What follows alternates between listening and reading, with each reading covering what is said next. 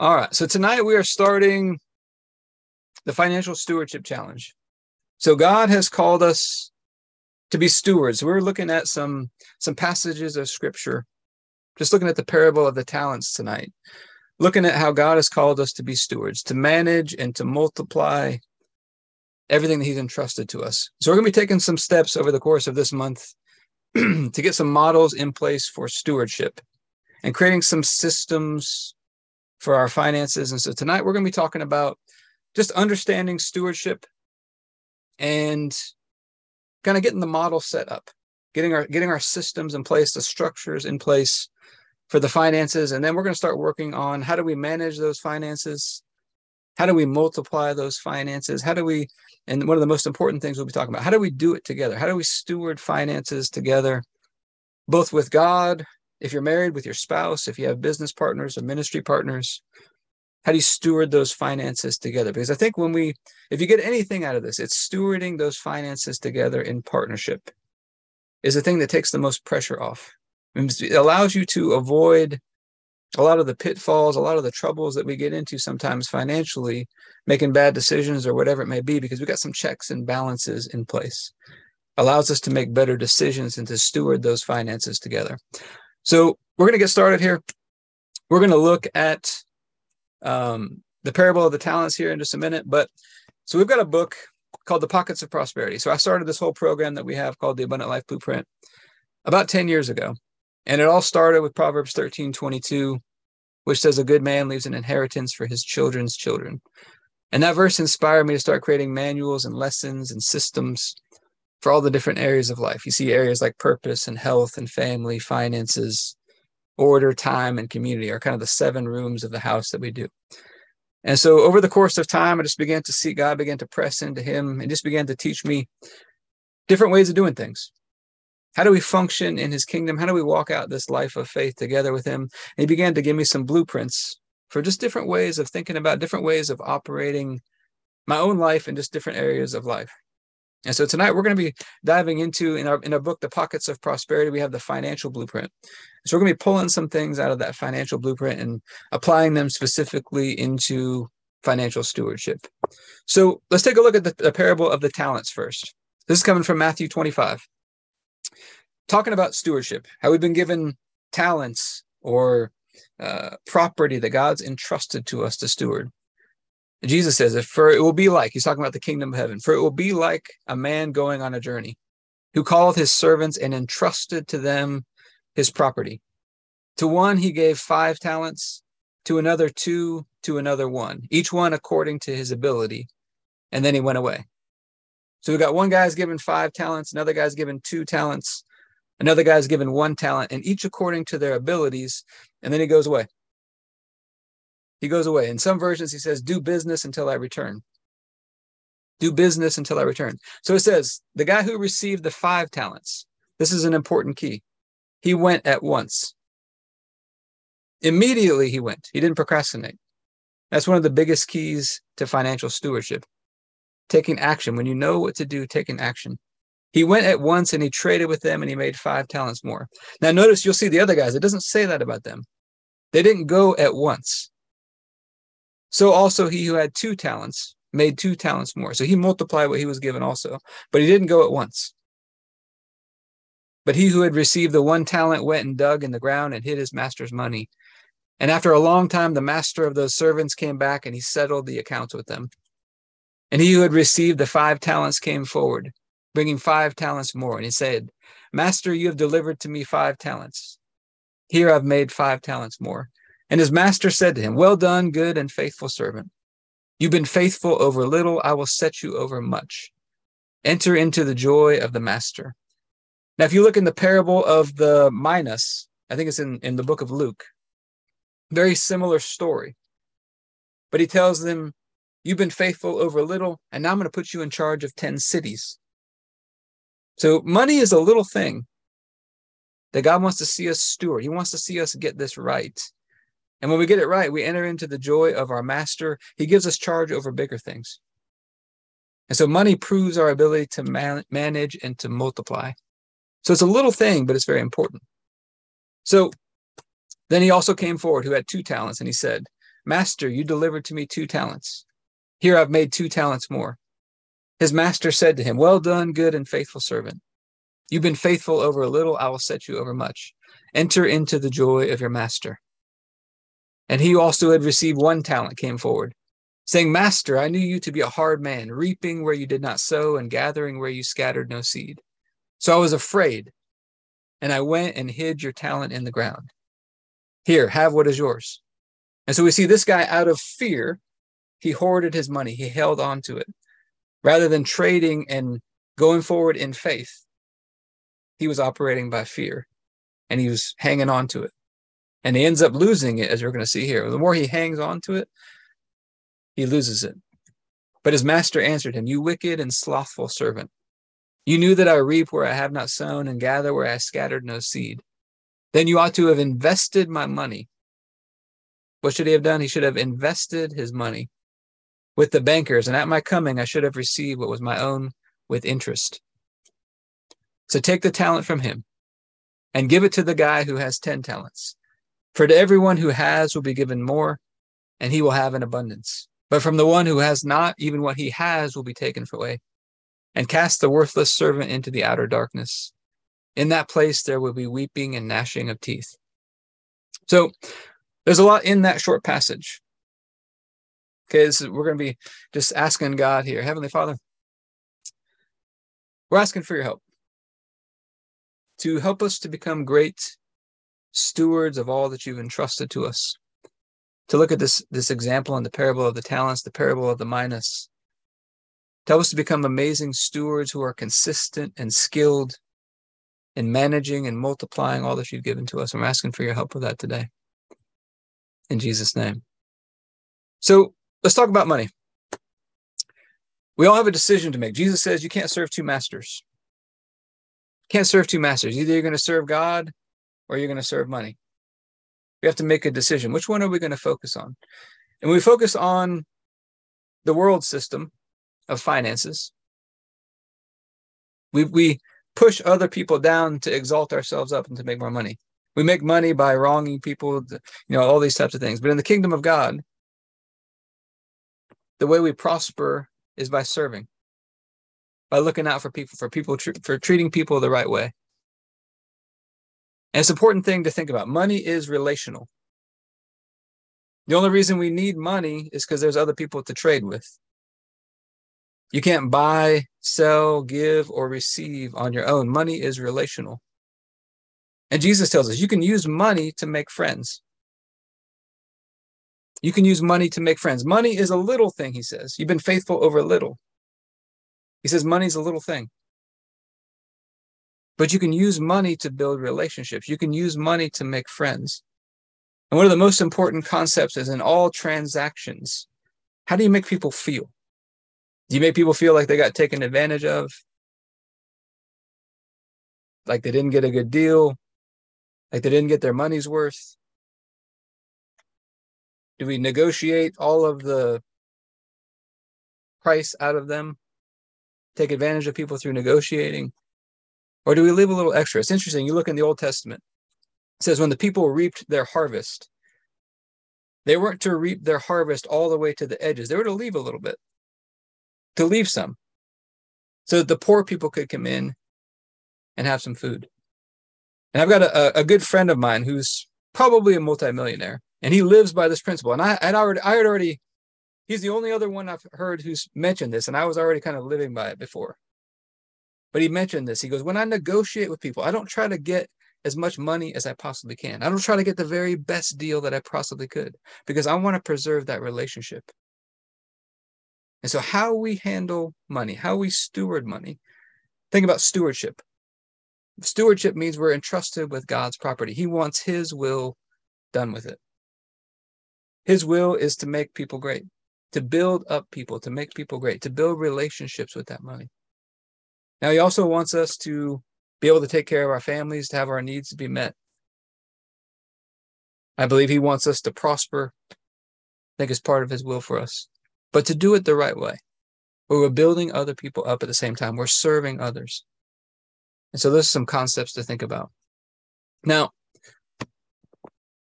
some keys to finances. So in the book Pockets of Prosperity, we've got four keys that unlock the financial blueprint. And those four keys are number one, decisiveness and taking action. So we saw the guy who had the five talents. Immediately he put his money to work. He took action right away.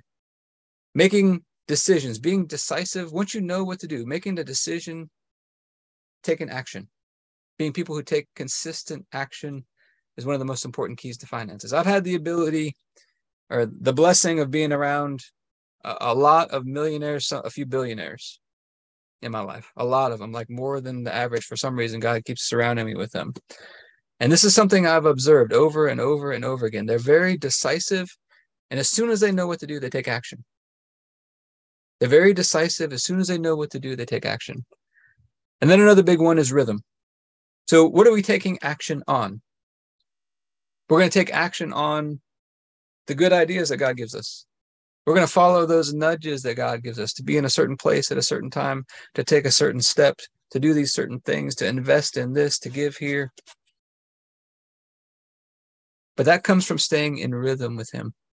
Money has a rhythm, money has a timing component. Being in the right place at the right time can make you a lot of money.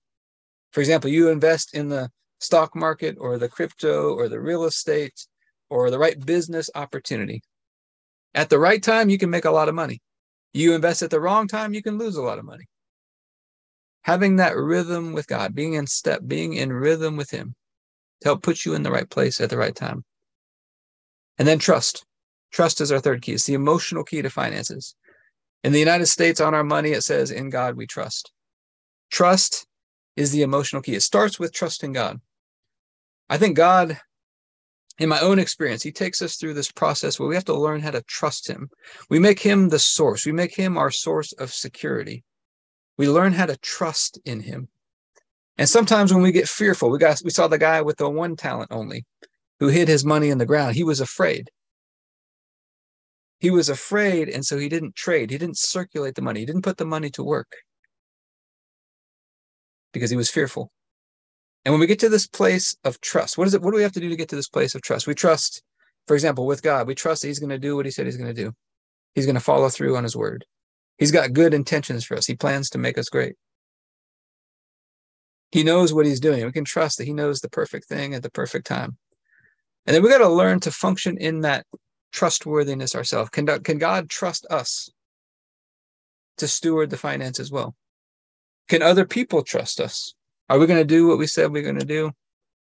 Are we skilled and knowledgeable in the things that God's called us to? Are we trustworthy people? And functioning at a high level of trust. I like to say it this way that when trust is high, money flows. I was just talking with, with a guy I was talking about who is probably a multimillionaire. And he said one of his clients just recently told him, he goes, What you're really selling here, you're selling trust. He's got people that trust him, and therefore the money flows. You're selling trust. And then there's the flow component. As you get in rhythm with God, you function in trust with Him, you get in the flow with the Holy Spirit. He's going to lead you and navigate you. He says He's going to teach you how to profit. And then we've got to keep in mind cash flow. There's a lot of aspects of cash flow. For example, the guy who hoarded the money, who buried it in the ground, he didn't circulate money. He hoarded it and held on to it. He didn't keep it flowing. Money has to move to be healthy. Money's made to flow. It needs to move. It's not meant to stagnate and sit still. Money needs to move to stay healthy. And so a lot of times out of fear, we hoard onto it and we don't circulate money. And that puts a slowdown in the economy because money is relational. If I'm hanging on to it, it means it's not flowing to other people and it hurts them as well. So money is very relational. We also got to keep an eye on cash flow. How much money is coming in, how much money is going out, and an important piece, the rhythm and timing of that cash flow. Because you might have enough money coming in, but it's too late. It's after the bills are due.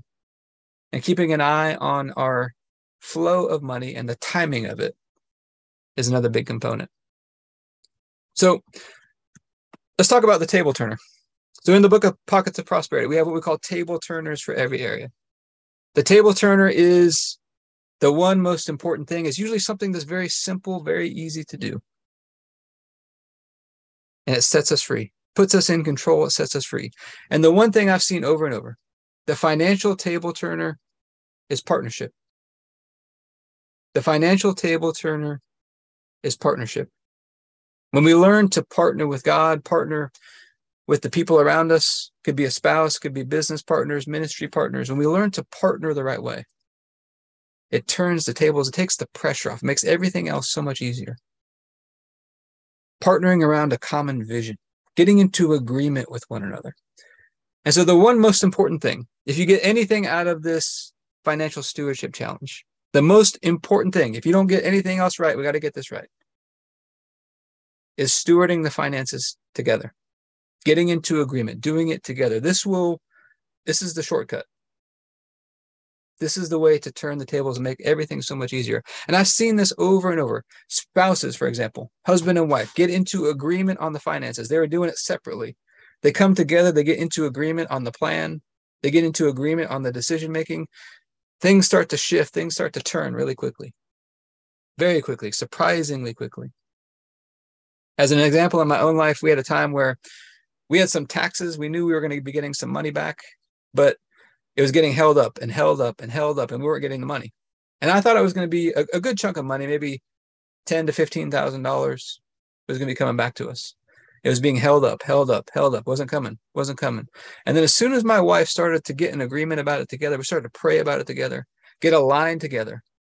Within a week's time, all that money got released and it ended up being much more like 30 something thousand dollars. But it didn't happen until we got into agreement, when we got aligned together.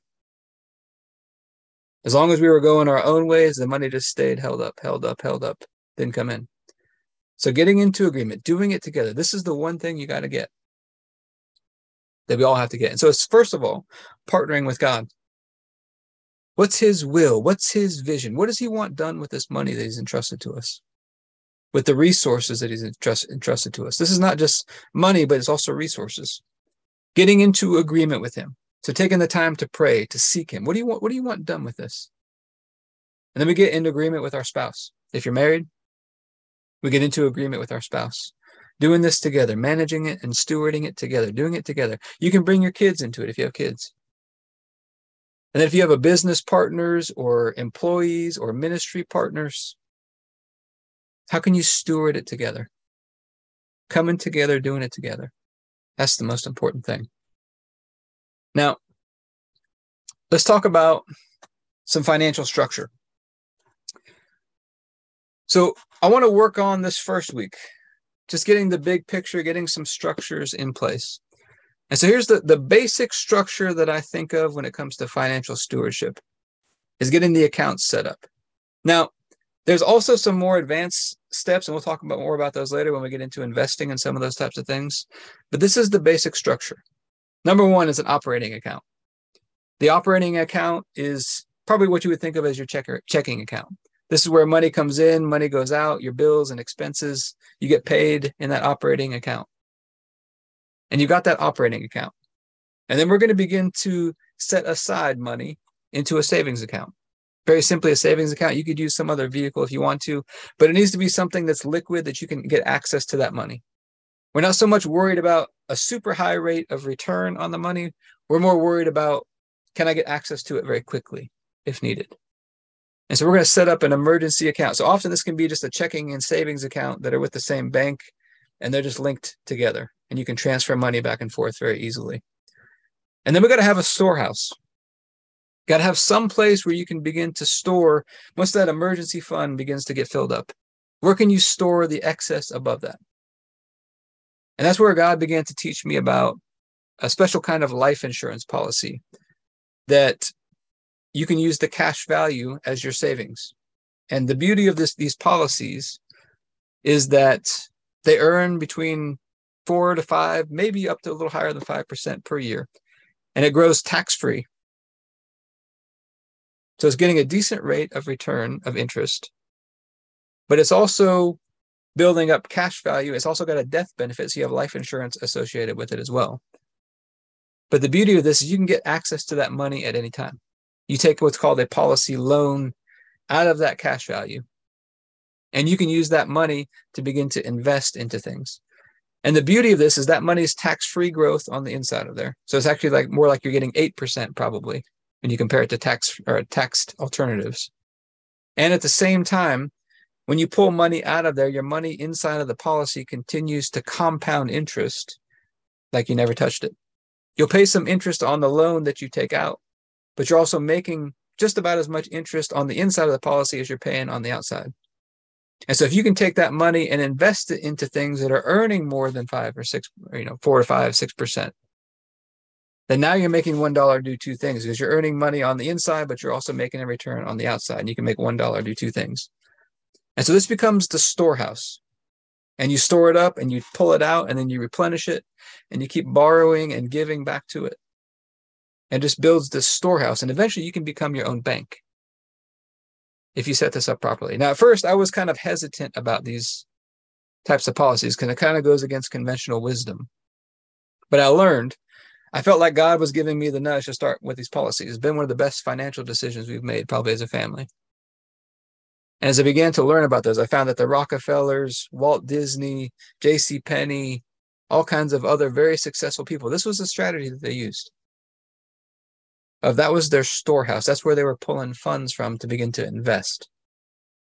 And so, very simple structure an operating account, a savings account, or emergency fund, and then some kind of storehouse. You can use other types of storehouses if you want to. That's the one that I feel like God has shown me to do. And when we get sent out the emails, I'll send out some links where you can find more information about those policies.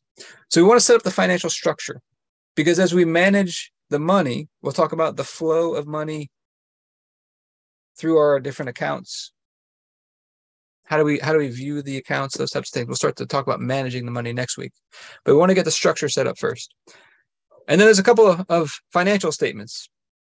If we're truly going to manage the money and steward the money at a high level i think at a very minimum there's two documents that we need to have. We need to get an accounting. So we saw the guy in the parable. He had five talents.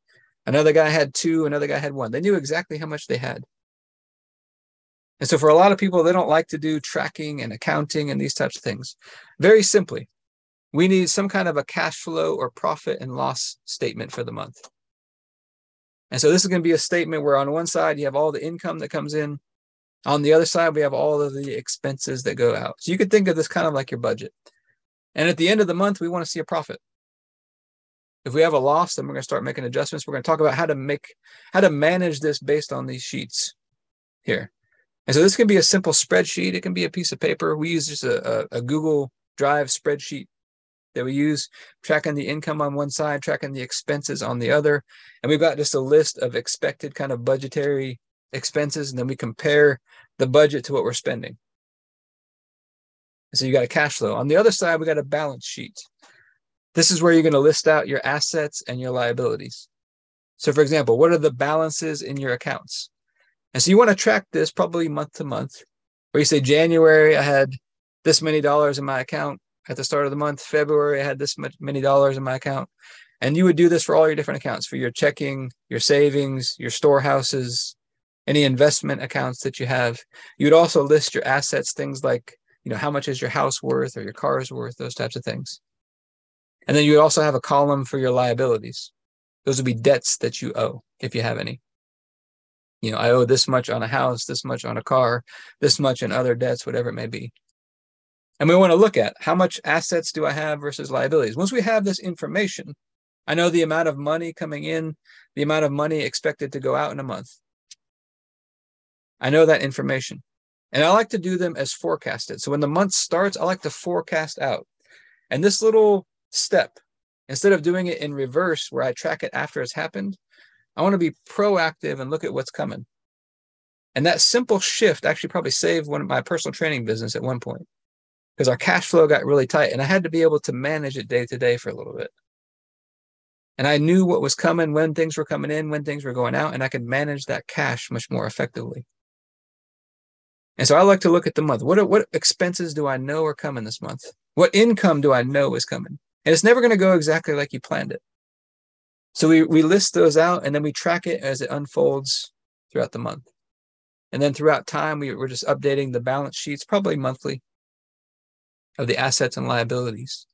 And this helps us to manage, it helps us to make decisions because now we have information. And now we can look at these statements together. We can pray over them. We can do them together with God. We can bring our spouse or our business partners and look at these together.